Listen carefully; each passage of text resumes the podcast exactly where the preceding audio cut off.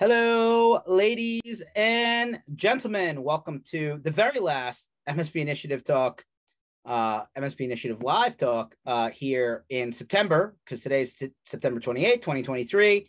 That means like in 2 days, maybe three, right? 28, 29, 30, first, bam, October. Man, this year is definitely flying. Let's hope that everything stays pretty calm between now and the end of the year, but I'm sure I just jinxed it. That being said, if 31 days show up in September, we got a problem. Yeah. Oh, you know what? Anyway, some housekeeping, right? MSPinitiative.com. Learn how to spell initiative or Google it and then put MSP in front of it and you'll be in the right spot. This session is being recorded. We'll pop it under our podcast and web. You know, you can watch it, you know, online under the sessions tab. So check that out there. That goes all the way back to, I don't know, March of 2020. So hundreds and hundreds of episodes. Community Minds, really. And by the way, thank you, Joel, who's our guest speaker for today, for jumping onto this event as well. We really enjoyed this event. Love the educational format. You know, just trying to change it up, right? Like the trade show floor, my Lord. Needs to be switched up, I think. So Community Minds was great. We really loved it. We're going to do a couple of these next year. Again, everybody that took the chance on, like, you know, our first post bus tour kind of in-person thing outside of these parties, really appreciate you. Really enjoyed it. Hopefully that'll create a blueprint for everybody to maybe switch it up a little bit. The community block parties got two more and they're both in Florida. Sorry. But if you're in Florida, easy to get to. One is next week. That's right. Next, which is October 3rd. I believe that is a Tuesday. So it's the second night. If you're going to DattoCon, not after the welcome reception on the first night, it'll be the next night after everything will be our after party. This is the official party. It's on the calendar. If you're going to the conference, you'll see us. If you just happen to be in South Florida and like you're an MSP and you want to come hang out, that's okay too. You'll see there's two registration links on this landing page. One is for MSPs and IT companies. The other is anybody else who isn't that. So it doesn't cost anything to join. If you're an MSP, you'd absolutely come and, you know, hang out and have a good time. So this is going to be at the Hard Rock, right down, like literally you could walk right from the Intercontinental Hotel in Miami to the Hard Rock, right on the water. It's going to be really great. You can have a great time. Now, once you're done with DattoCon and you fast forward a month, you're going to head to IT Nation maybe. And we're going to be doing our famous community block party on November 8th. Again, at nighttime, 9 o'clock, at Icon Park. So if you're driving down International Drive in Orlando, you're going to see a big Ferris wheel. That is Icon Park. We're taking over half of that bad boy, and we're running the MSP Community Block Party, hopefully this year without any rain or tropical storms or airport shutting down. But last year, we brought in the All-American Rejects. This year, I mean, every day I keep on thinking we're going to announce it, but like we're just this close. 3 radio recognizable late 90s bands that were rubber banding together as a super group. It's going to be really cool. You're going to love it. So stay tuned for that announcement. I already saw the video we're going to post when we do. You'll love it. Some community offers. These are just companies from around the industry that are giving you special deals and hookups. So check it out. Our industry calendar, we're going to be updating this very shortly to go into all of the 2024 dates we've amassed so far. But heads up, guys, just in the US, just in 2023, which isn't even over yet, a little over 230 events. And so it's crazy. You know, if you don't want to be running your IT services company and you just want to be at events all day long, there are plenty of those. So obviously we're just dumping all of our homework into one place. So you can do, you know, a little bit of less homework because we've already done it for you. Since Joel, who is our guest speaker today from Infima, mentioned it online, you know, here's my bling. Thank you, Eagles, right? You know, I was down in Tampa earlier in the week, and looks like my birds are doing pretty good. But then, you know, some of these Florida people were like, oh, don't worry, Miami's doing good. And I'm like, hey, Miami has to come to South Philly this year. So they can go rung up 70 points on the Denver Broncos because I don't know what's going on over there. That's not going to happen here in Philly. So just mark that down, circle it on the calendar. I believe it's October 22nd. You can be watching, you know, 4 o'clock game in Philadelphia. I'll be there. And it's one of the Kelly Green games because they relaunched the jerseys, right? The throwback jerseys in Kelly Green. So I'm just telling you right now, that's going to be the hot ticket, Joel. Just going to be honest. I'm excited to live vicariously through your LinkedIn posts. Yeah, I do move around a bit. No joke. Fly like an eagle. There you go. There you go. No, yeah, it's a busy time of year, and October into November is just machine gun, no question. Like September, October, November, like maybe first week of December. It's kind of, for some reason, like everybody pushes all their chips into those dates. So I don't know. Maybe somebody should reorg the calendar, but I feel like more and more events show up every day. I think it's more getting added in. There's like finding that little free space and just sliding it right in. So yeah. I don't know. I can't. You know, I gotta. And then you overlay the NFL schedule on top of the calendar, and it's like, when do I get time? I gotta sleep. Most importantly, yeah. I try and sleep on planes. Oh no, it does work for me. I digress. So Joel, this is like your fourth fourth or fifth episode with us. We've talked to you a ton, which is not a bad thing, right? Because like, you know, a lot of stuff about a lot of stuff, by the way. By the way, from a marketing and branding standpoint, you know, your branded sneakers thing, I think did pretty good for you. I think that was, yeah, there it is. Oh man, we've had some fun with our three kicks right here. Yeah, we had a lot of partners rocking these things. I'll be honest, I had not worn high tops sometime in the last 30 years or ever, I'm not sure.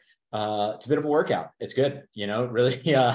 It's kind of like, you know, putting little of those weights on your ankles as you're doing some jazzercise, but, you know, just walking around the exhibit floor. So they kind of remind me of the sneakers from Back to the Future that had like the automatic laces, right? I mean, so yeah, you know, I don't want to give away too many things about what's coming in the future, but no, we've had a lot of fun with it. The shoes, and you know, we got some jerseys that came out, and you know, there's some good stuff.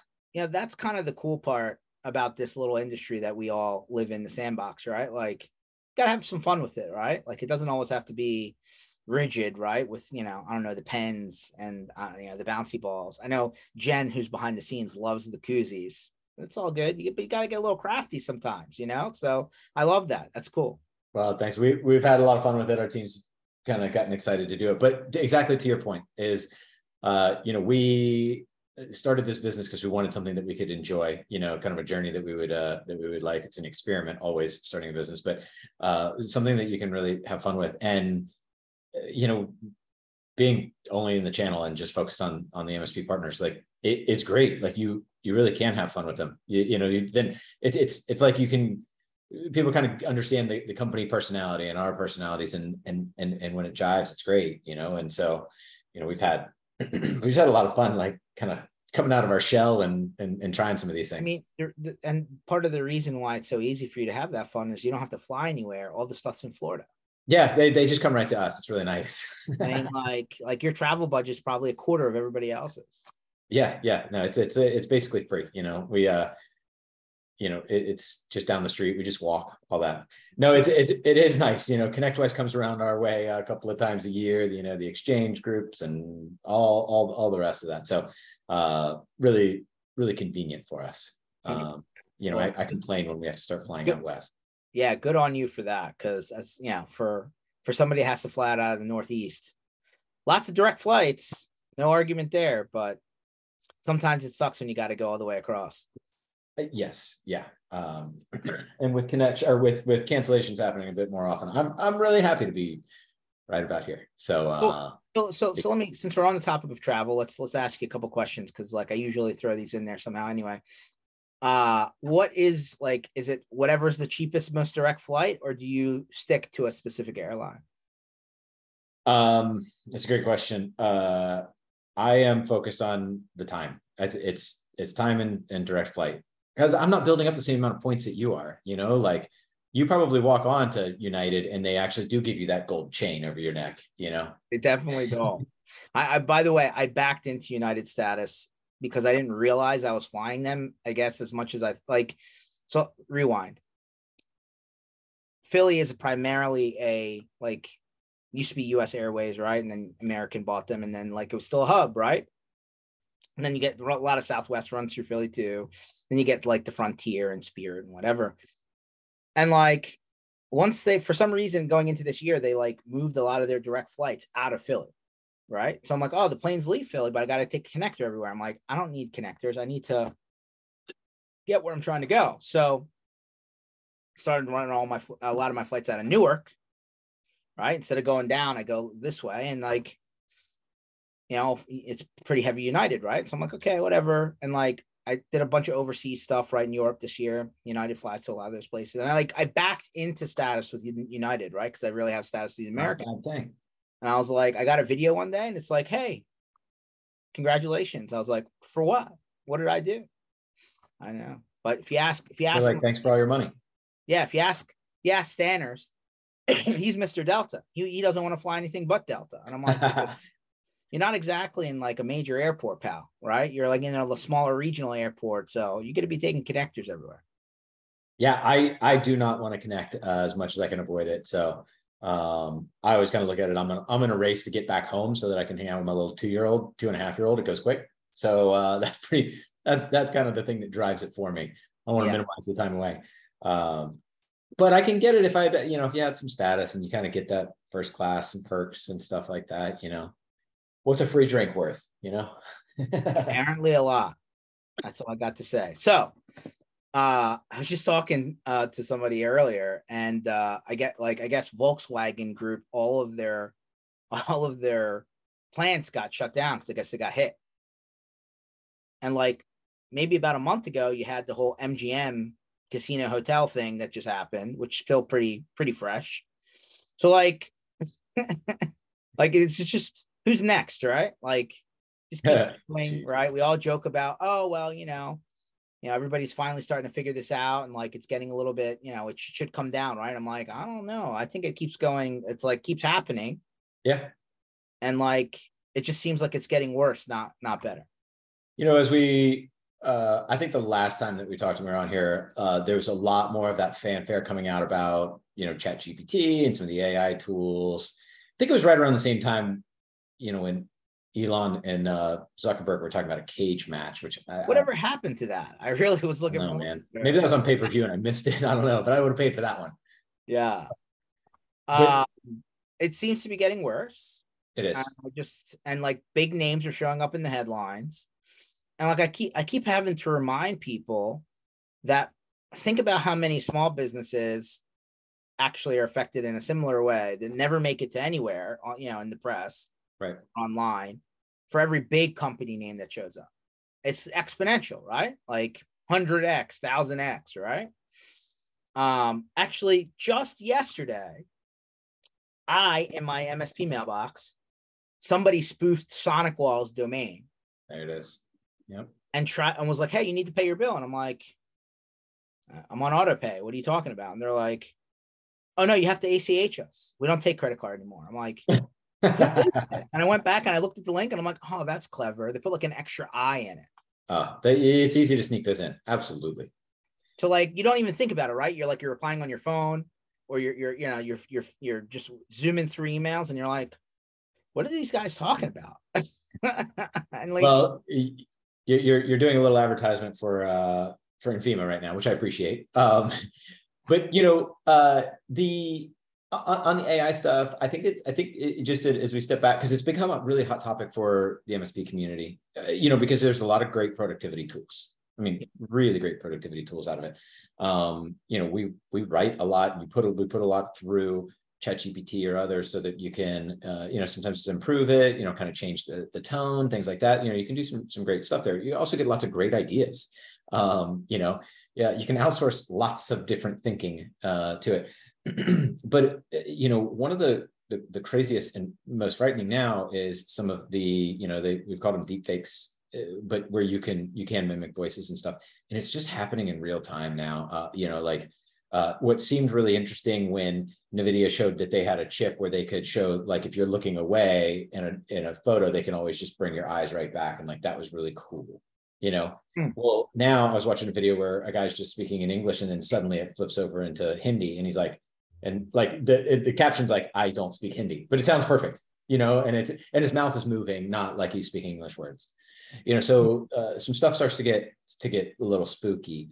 And so it's interesting. That's some of, you know, what we do is training, and we don't have to get into that so much, but it means that it forces us to focus some more on some of these things that are creeping into our world, where, you know, there are plenty of clips of George Bardisi talking, and a lot of them, lots, too many, right? And so it's, I mean, somebody could recreate anything that's in your voice, you know.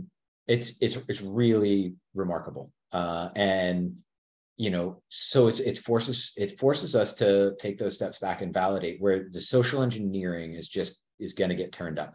Phishing is always going to be there, the sonic wall, stuff like that. That's always going to be there.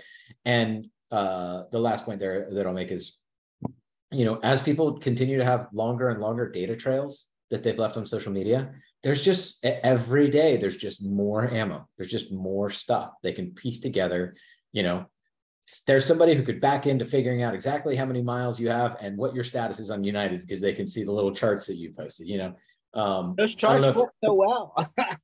Yeah, I don't know how many secret admirers you have who are doing so, but you know, it's out there, it's available. There's really remarkable attacks that are brewing. There's some really great thought leaders who are sharing this too. I forget what, I think it was a TV show or movie I was watching. It's like, once you get to about 100 data points through social, they could, it was a Rabbit Hole on Paramount, right? With the guy from 24. Kiefer something. Okay. And my TV doesn't go on. Okay. And so he's like, yeah, in the show, they created a company like that, like takes all the social media points and starts to like do all the social engineering and collect data on it, right? All right. And so they're like, after 100 data points, they know you better than your spouse. That's what they're saying. And I'm like, that's scary. You know, like how long has people been on like Facebook or LinkedIn, Instagram? You know, all these tools, that's way more than 100 data points. It's thousands of data points. So absolutely. It's a little bit scary. I got to let Keith Nelson in here. Hold on. All right. Keith, you lost the Cardinals. I have told you always, I hate McCarthy. He's the most unmotivating individual in the world. He's more worried about a cheeseburger than getting his team ready. And and that's one of the knocks on my team. They come out uninspired.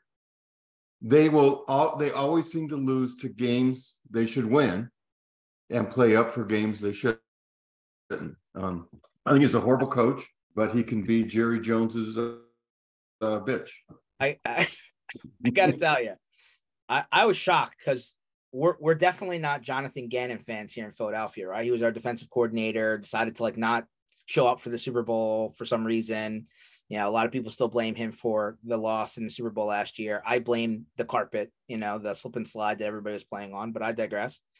And so like when he won this past weekend against Cowboys, I was like, I don't know how we take that here in Philadelphia. We really don't like this guy, but he beat the Cowboys. So does that, you know, we almost have to like him for a weekend. I don't know, but I digress. I don't know if he beat, you know, they played good. You have to give them kudos, but we played like crap.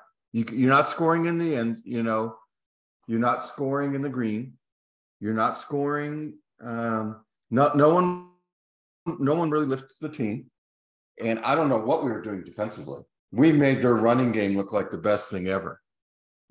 I don't know. One thing I got to say about the Florida teams, like when Tom Brady's not there, I don't know if you see this all the time, Joel. Stadium kind of goes, I think it said 59% of all tickets sold for the game were to Philadelphia fans, and for the game on Monday night. And I was like, 59%. That's impressive. I was like, you guys, you just go to the beach. You don't have anything, you know, like football's not a thing. I don't know. I did. Well, what's his name? Thank Philadelphia for the presentation. Barber. Yeah. Thanks for driving down. Yeah. That was weird. Yeah. Not a fan, by the way. For obvious reasons, right? One of his two Super Bowls was because he ran through Philadelphia on a game that they should have lost back in 2002. But I digress.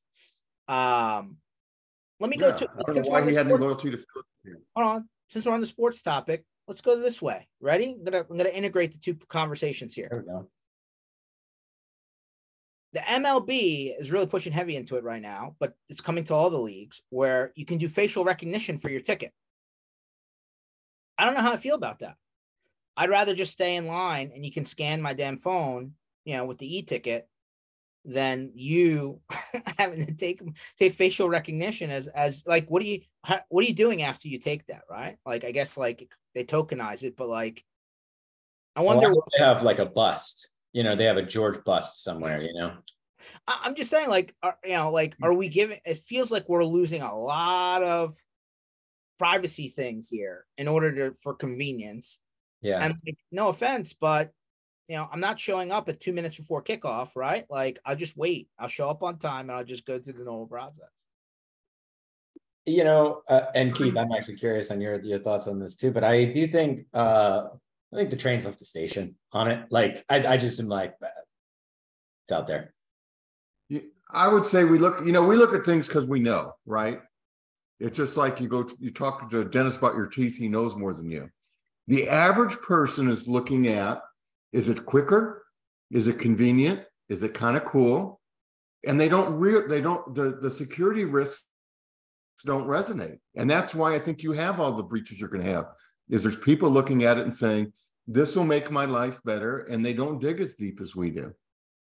I bet you if you troll the average guy, he goes, oh, I can get through line quicker. I'll go for that. Yeah, but hold on. I've held off on Clear, you know, like where it's like pre-check, but like you go in, they scan your eyes, and then like they like walk you to the front of the line. I was like, I'll just wait the 10 people in the pre-check line. I don't need to be walked to the front of the pre-check line. It's cool. But like now they have your eyes and it's like, all right, now we have the DNA, we have the face scan, we have the thumbprint, we have the eye. What am I going to do? A blood sample now? What's going on? I'll tell you about Clear. Because I have keratoconus. What's that? I degenerative eye disease. That's why I can't see that well. It's kerat. So my cornea is misshaped. Every time I do it, I have to do the fingerprint. Oh, they never can match my corneas. Wait a minute, I didn't know this. So with Clear, if they can't do the eye scan, there's a fingerprint pad. Yeah, and you can refuse the eye scan. And I do it because you know me. I like zero travel grief. Well, we know. See, Keith is the guy that's always on the same airline. He's taking the limo to the, you know, but of course, you know, that's just the status quo for him. Well, when you're flying private, you know, you can always do that, right? You know, he's not. He's flying. He's just flying first class everywhere. Pete pops in and says, and that will be run by TSA. I mean, I assume that You've seen in all these cases where the government buys cell phone data from AT&T, Verizon, T-Mobile, right, so that they can figure out all of the towers and location data and whatever. So like, what's stopping that? Yeah, he's saying on the MLB comment, like private company, right? I got to assume that they're going to give up that data, right? Like, you know, not to go too wide into it, but like, there's a lot of subpoenas that come through that I hear where you're not allowed to tell the person that's being targeted. So if Microsoft or Google, for example, asks for your emails, how often do they just say, okay, here you go. And they don't even tell you, right? Like now you apply that to this stuff. I mean, and let's be clear with the whole SolarWinds thing that happened a couple of years back, the government stuff's not 100 either, right? Like it's out there. They got the same problems as everybody else. So I don't know, man. It's getting like we're past Big Brother, right? Like this is yeah. That's a whole different conversation these days. No, just like it's, you know, like from a security, privacy, and like, you know, if somebody in Clear and Clear headquarters clicks on the wrong thing, and then all of a sudden their database is at, you know, exposed. You know, right. Do you go to a 3D eye printer and they print out your? I don't know. I don't know if that's a thing. You know, well, fortunately, we don't have access just through our eyes just yet, but maybe one day. But, you know, like still one of the most important things that each one of these compromises, each one breaches does is it just fills out more of a profile for the social engineer. A lot of the fear had been that somebody was going to get your social and then they're going to get all your information and then they're going to take like a home loan out in your name. They do that. Remember the LifeLock guy? The CEO of LifeLock was like, had one of those trucks in Times Square and was like, try and steal my identity. And like in one day, 12 people stole his identity. Yeah. If you actually try to get a mortgage now, if you're legit, it's very difficult. So, you know, there's some things that have procedurally stopped some of the nonsense. And if your credit card gets out, it's annoying. but your credit card isn't going to, I mean, it's a fraudulent charge. Somebody, I got a phone call the other day and they were asking me if I had spent, you know, $500 on a limo and $250 on flowers and stuff. And I was like, sounds like Keith Nelson took your credit card. It might have. It sounds like he had a great date night. Yeah. That's right. Well, you got to use the limo. That's right. Well, I hope you enjoyed it though.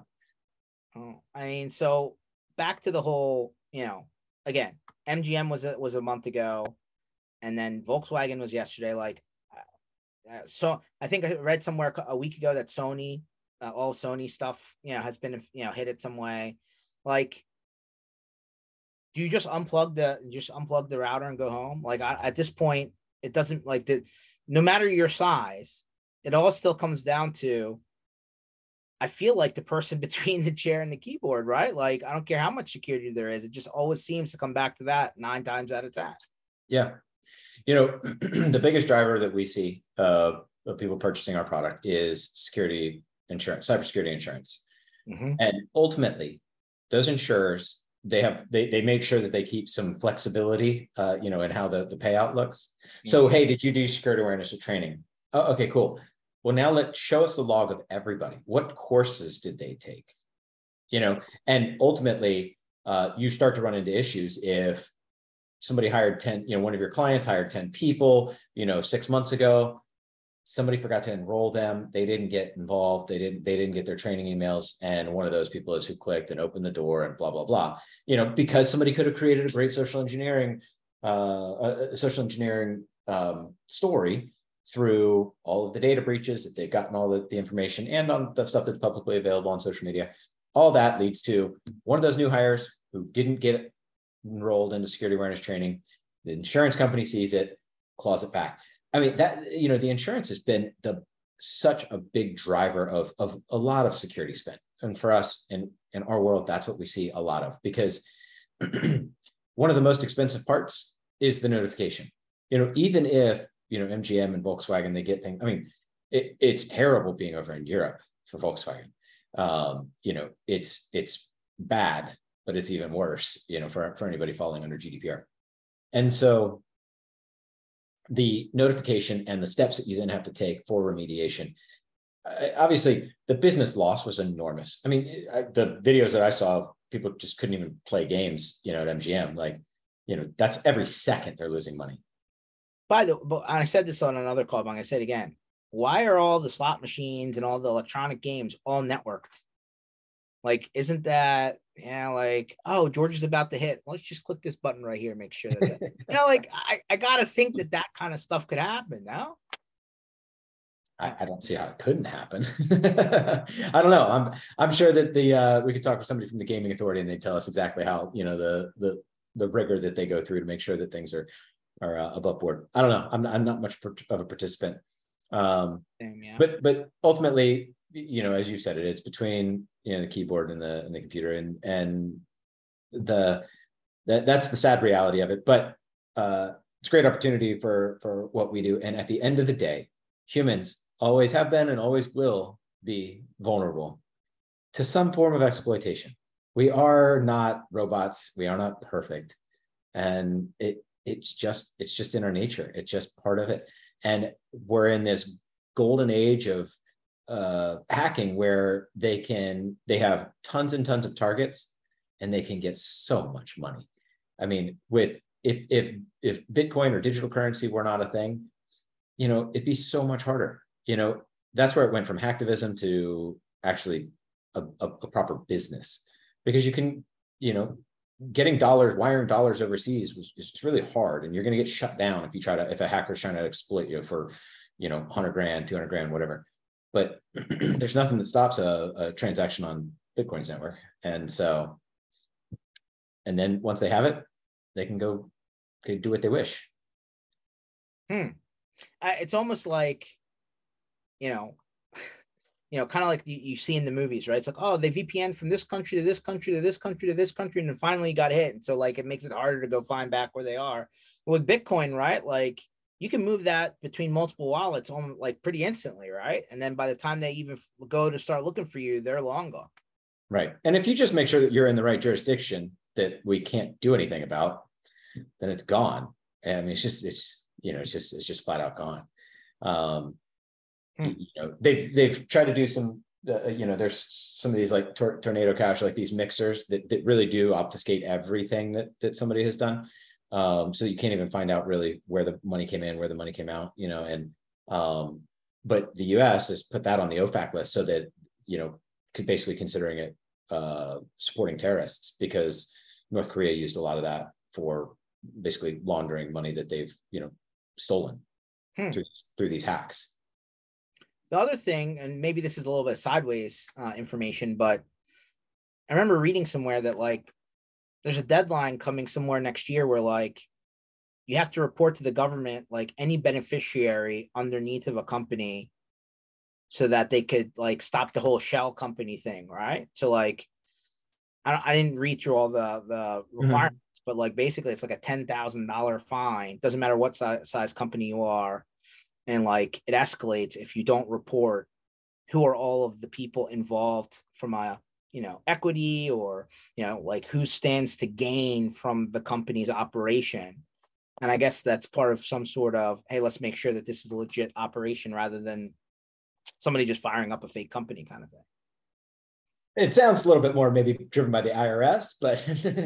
Well, they said, the IRS just came out, did you see last week? And they said that they're going to start using tax GPT, right? They're going to start using AI to go through all the tax data and start finding more people to go after. Yeah.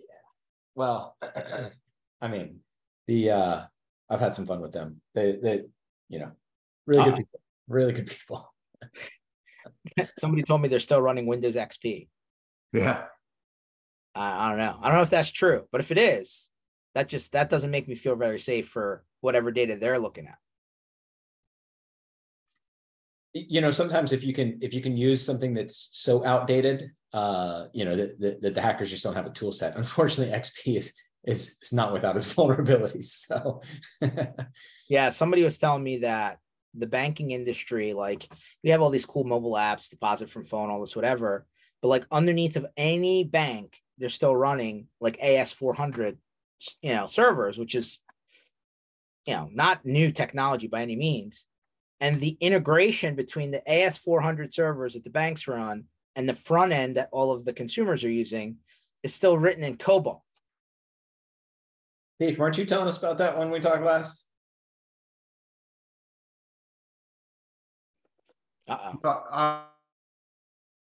We're still at a point. I just had someone ask me a big case. I think the connection's a little shaky, Keith. Yeah. How much do we save if we do all the security? It's really not quantitative, right? There's people looking at a risk proposal. And I always wish there was a chart that said, well, if you do this, your insurance premium comes down this much. You know, that's what I hear them looking for is give me a number I can quantitate that says by doing all this, I'm going to save this much wear. How much is saved in risk?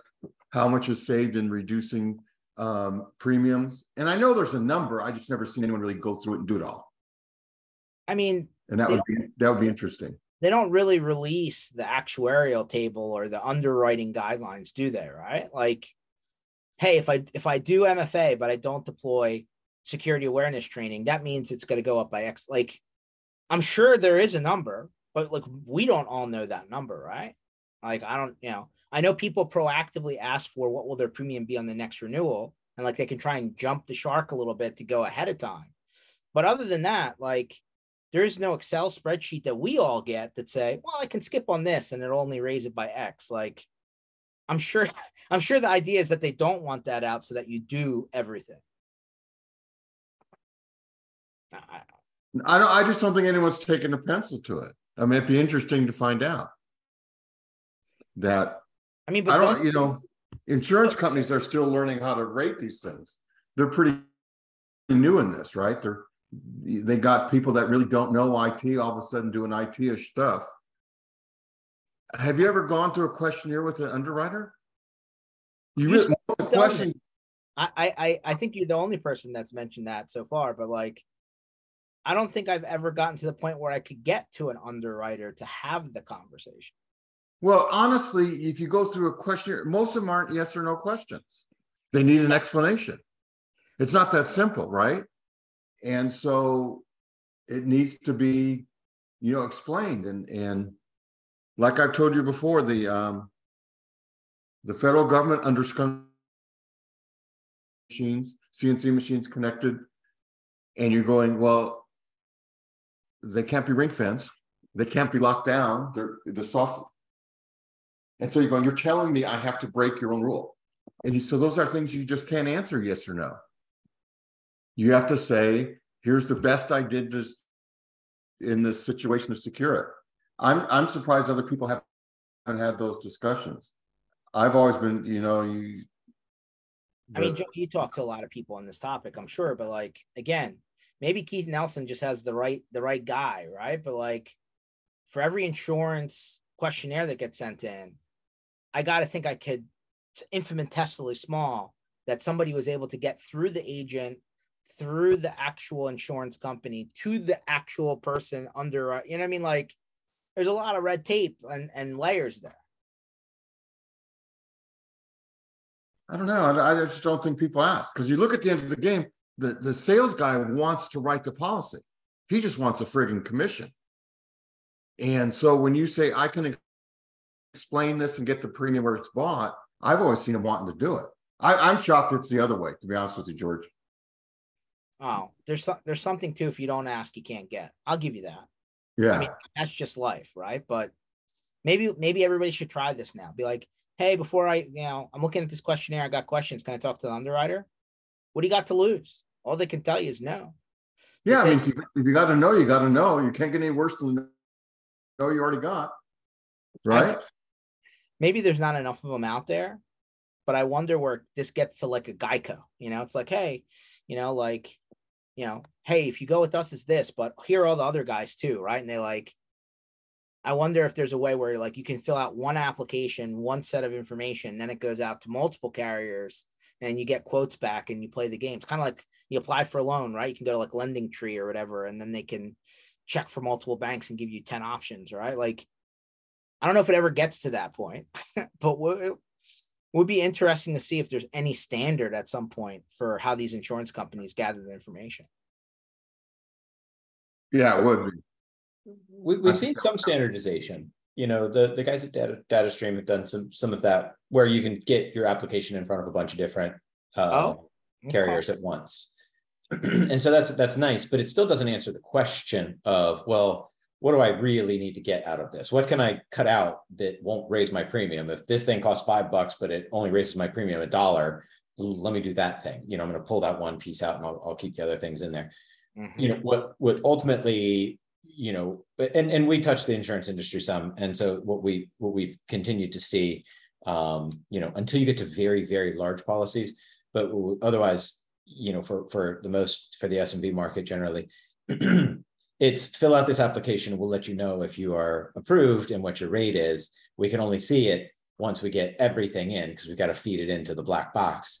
That allows them to make any decision that they desire. They can, if their actuarial tables are changing because the latest attack actually has really moved the needle in some regard. And so it makes MFA more important or, you know, whatever it is. But broadly speaking, we are at least seeing that you can get some more generic application out. It still takes a while, but you can get a generic application out. The challenge still is it's opaque as far as, you know, like when you're getting your home insurance, you know, there are certain things that you have to have. There are certain things that if you do have them, you know, whether it's fire sprinklers or other, that can, you know, reduce your premium, you know, and that's helpful because you can actually get clarity there. I think we're a ways away still on that, seeing it here. What about like Clark is a new player on the scene, right? Where it's like they're changing the word insurance to warranty, right? Because like the word insurance has stipulations tied to it. Right. They're changing it into the word warranty. And then they're basically using the integration play to say, all right, well, you're going to sign into all your various vendors, right? Your, you know, it could be, you know, you, Joel, for security awareness, could be whatever the, you know, endpoint protection is, maybe the firewall or 365 account, whatever, spam filtering and, you know, SOC, Useem, whatever. And then like they sign into all your stuff and then they pump out a price because they can actually go past just a yes, no question to what do you actually have in place?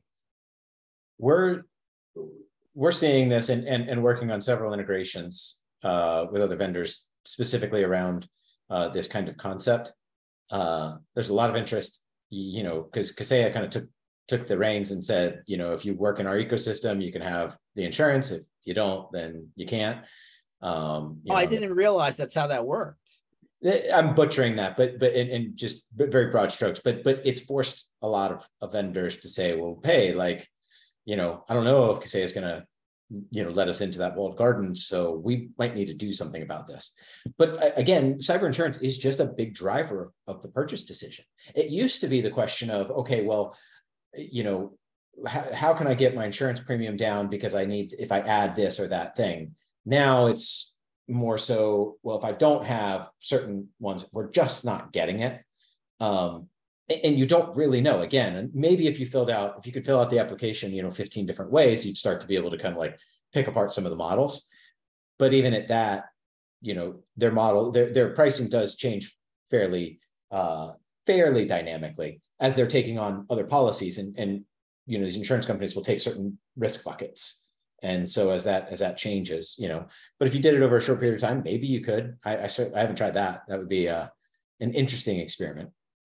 But by the way, don't you do that with your personal insurance? Like just this morning, I'm insuring another car, and my agent said, "Dude, you're going to be paying out of the roof. Are you getting rid of a car?" And I said, "No." And he came back and gave me a price. I said, "Tell the underwriter, like the Suburban I've driven 3 times last year. The truck is only when I haul the boat. You know, I drive my car. I have the boat." And he goes, "Yeah, let me think about that." I go, "I'll send you pictures of all my odometers." And they compared it to last year, and they said, "It's true." He goes, "You have your Suburban, you drove 1,200 miles last year." And they gave me a reduced rate across the board. So I think it is maybe just people don't ask. I'm sure people don't ask. Right. There's no question. That's a big part of it. Yeah. And I think part of it is just set it and forget it. Although everybody's telling me that the insurance questionnaires come every year, right? Like just because you have cyber insurance this year doesn't mean that you're automatically, you know, everything's. Right. There's a lot of non-renewals happening. Yeah. And remember, I live in California. We're like banned by every insurance company. So it is maybe more negotiable. Is that like right? 5 companies pulled out of California. You can't get homeowners insurance. You can't get auto insurance. A lot of the business, our regulations are too high because we have that awesome governor. I hear exactly what you're saying. Okay, well, that's good to know.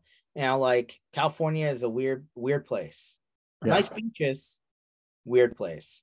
It'll be interesting to see, you know, like back to the whole, what do they do with that data, right? So the warranty, insurance, whatever you want to call it, right? They're going to sign into all your stuff, integrate, just like we do with all the other tools. They're going to collect data to make a decision.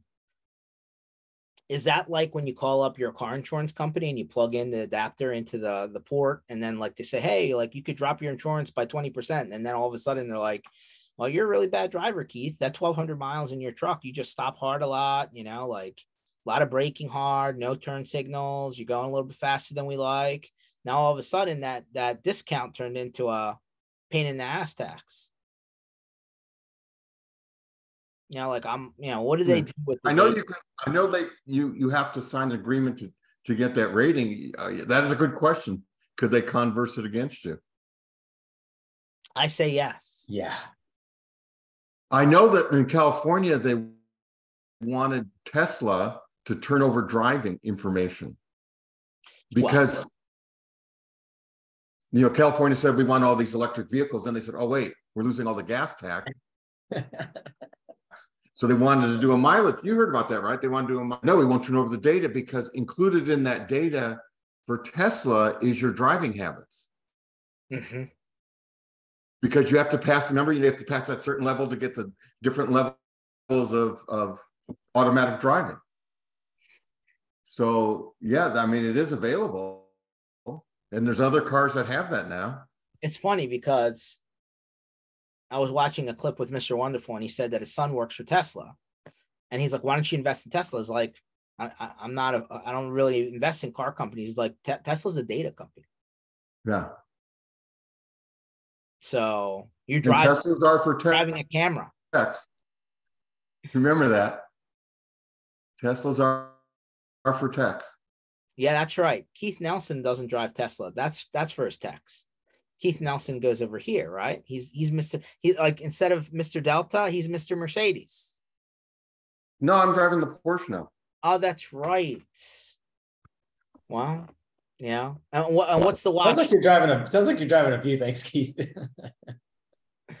Yeah, like what's the watch today? Not the Rolex, right? Having a boat. We used to buy those when I was in high school. All us high school kids were walking around with that exact same Rolex. Yeah. I was never really a watch guy. I felt like I had thousands of dollars in high school. Yeah. You didn't have a high school scheme, Joe? I mean, it was, you know, my high school scheme was a little different, I think. Okay.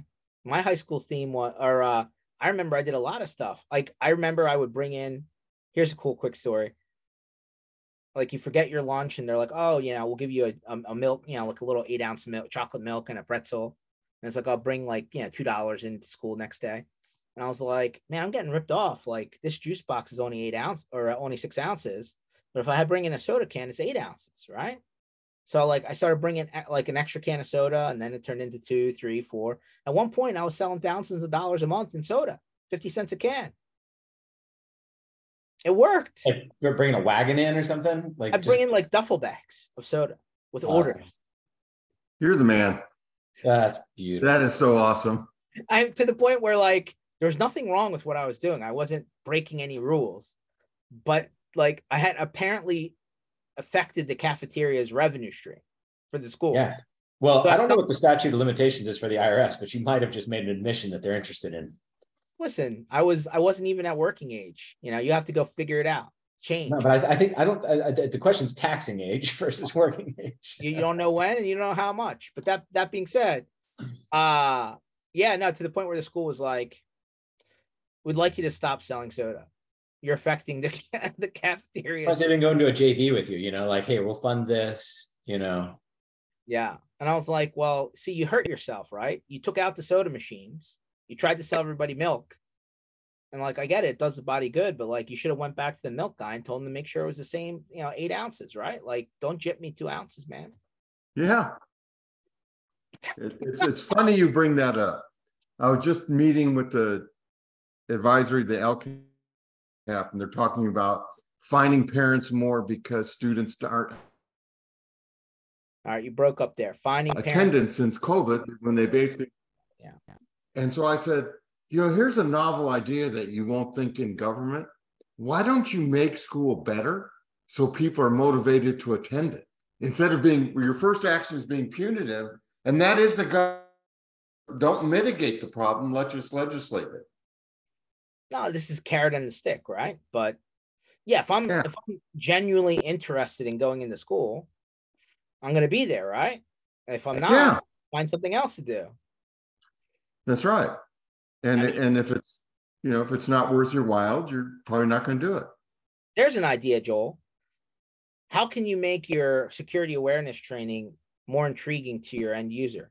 You put like, let them play like a little game for 5 minutes on their screen, or maybe so. We do legitimately spend a lot of time talking through this, and you know, how do you do something that gets them engaged, that makes them actually want to do it? Then, you know, then they come back and they're delighted, and they come back to the MSP. Great, awesome, thanks. One of the real challenges is that, and you'll find this with every MSP, is that every one of their clients wants something different. One client might be like, yes, gamify the junk out of this thing, go, go, go. Then another one might be just like, get this thing done. I don't want them wasting any time. So we've got a few different variations on things that we offer of the same content, but there is no one size fits all. Some people love seeing something that's like highly animated and they want something like dramatic. And then there's a lot who are just like, do not give us a video, because we know that people just put the video on in the background and then it doesn't do us any good.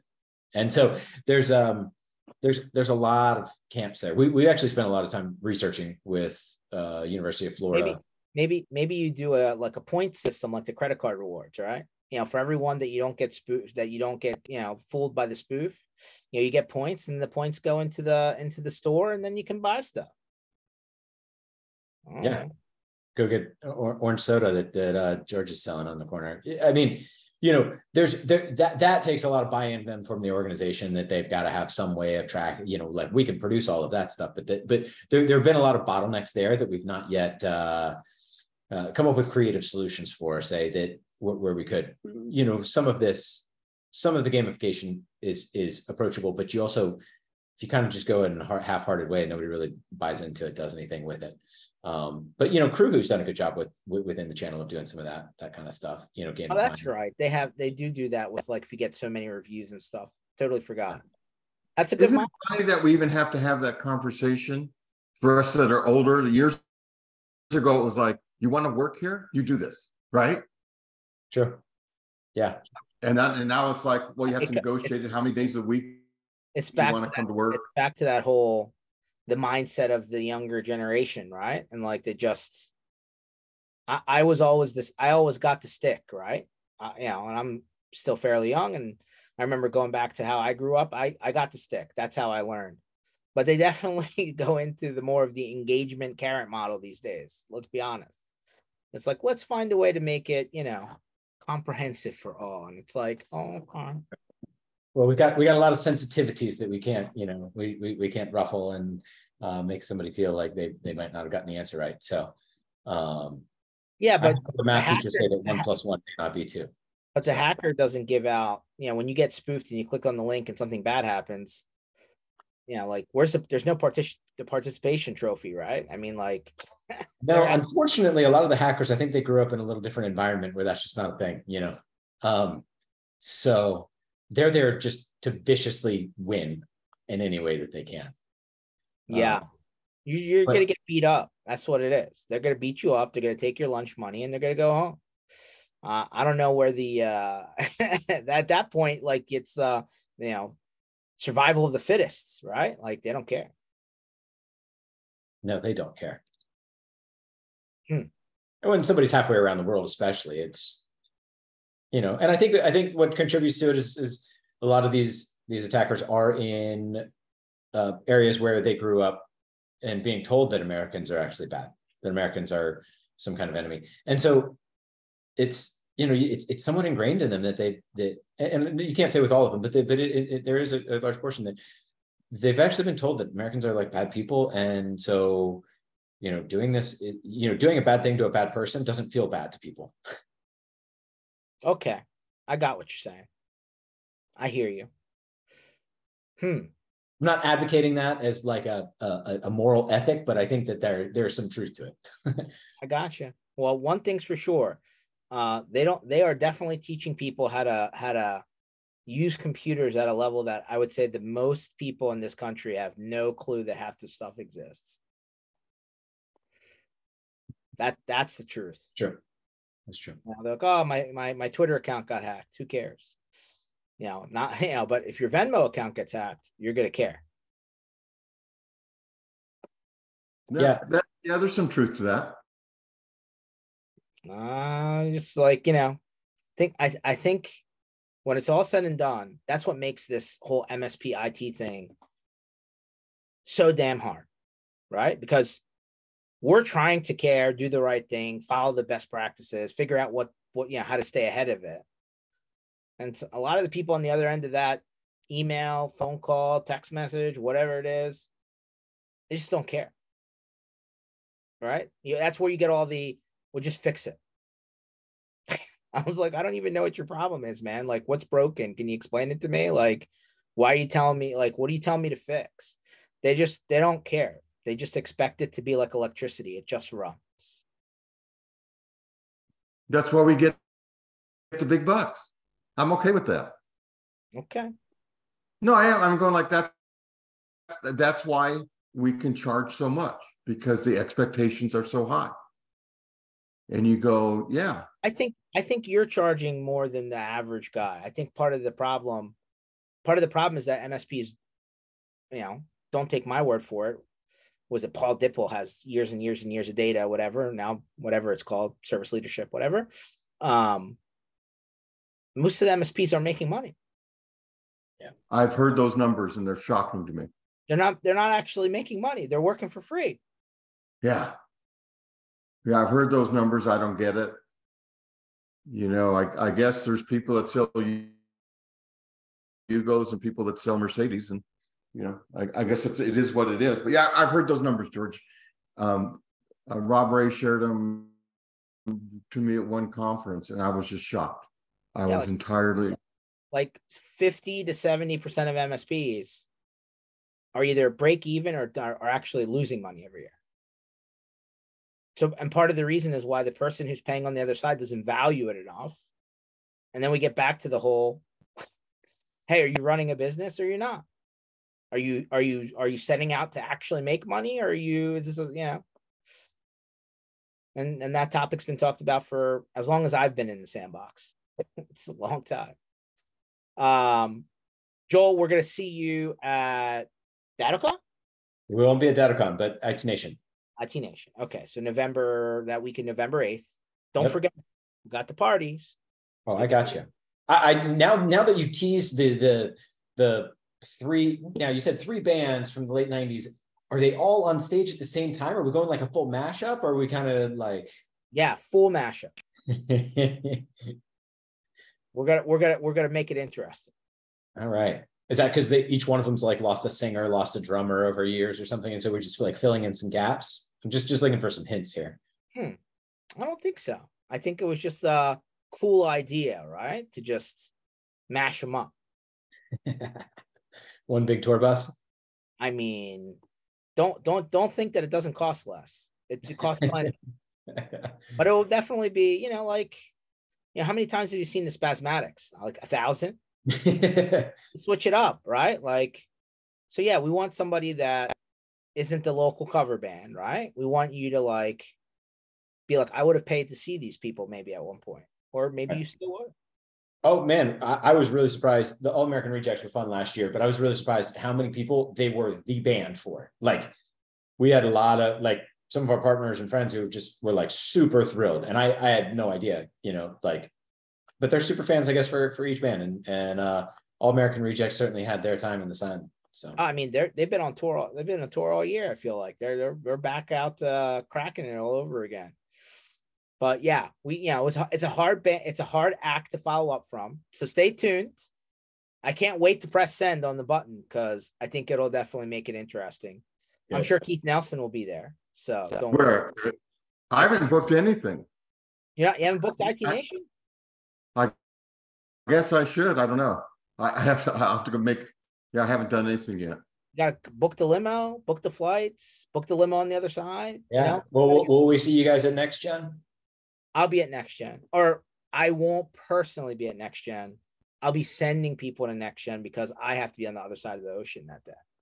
Because. Yeah, he's a big shot, and he has, you know, that's what he is. He sends his people. That's right. So I'll miss you at Next Gen. I'll see you at IT Nation. Hopefully we'll see Keith Nelson pop out for the end of the year. Joel, where do people find out more about Infima, the program, all the good stuff? Yeah, our website's easy enough, infimasec.com, infimasec.com. And excitingly, we've got on Monday, so by the time that this is pushed out, we've got our first channel chief who will be starting with us, a name that is familiar in the channel, person who is importantly high integrity and a good friend. So we're looking forward to that announcement coming out on Monday. So maybe your announcement and the band announcement could be at the same time. As a teaser, this person does have some musical skills. So maybe he or she could even hop up there. So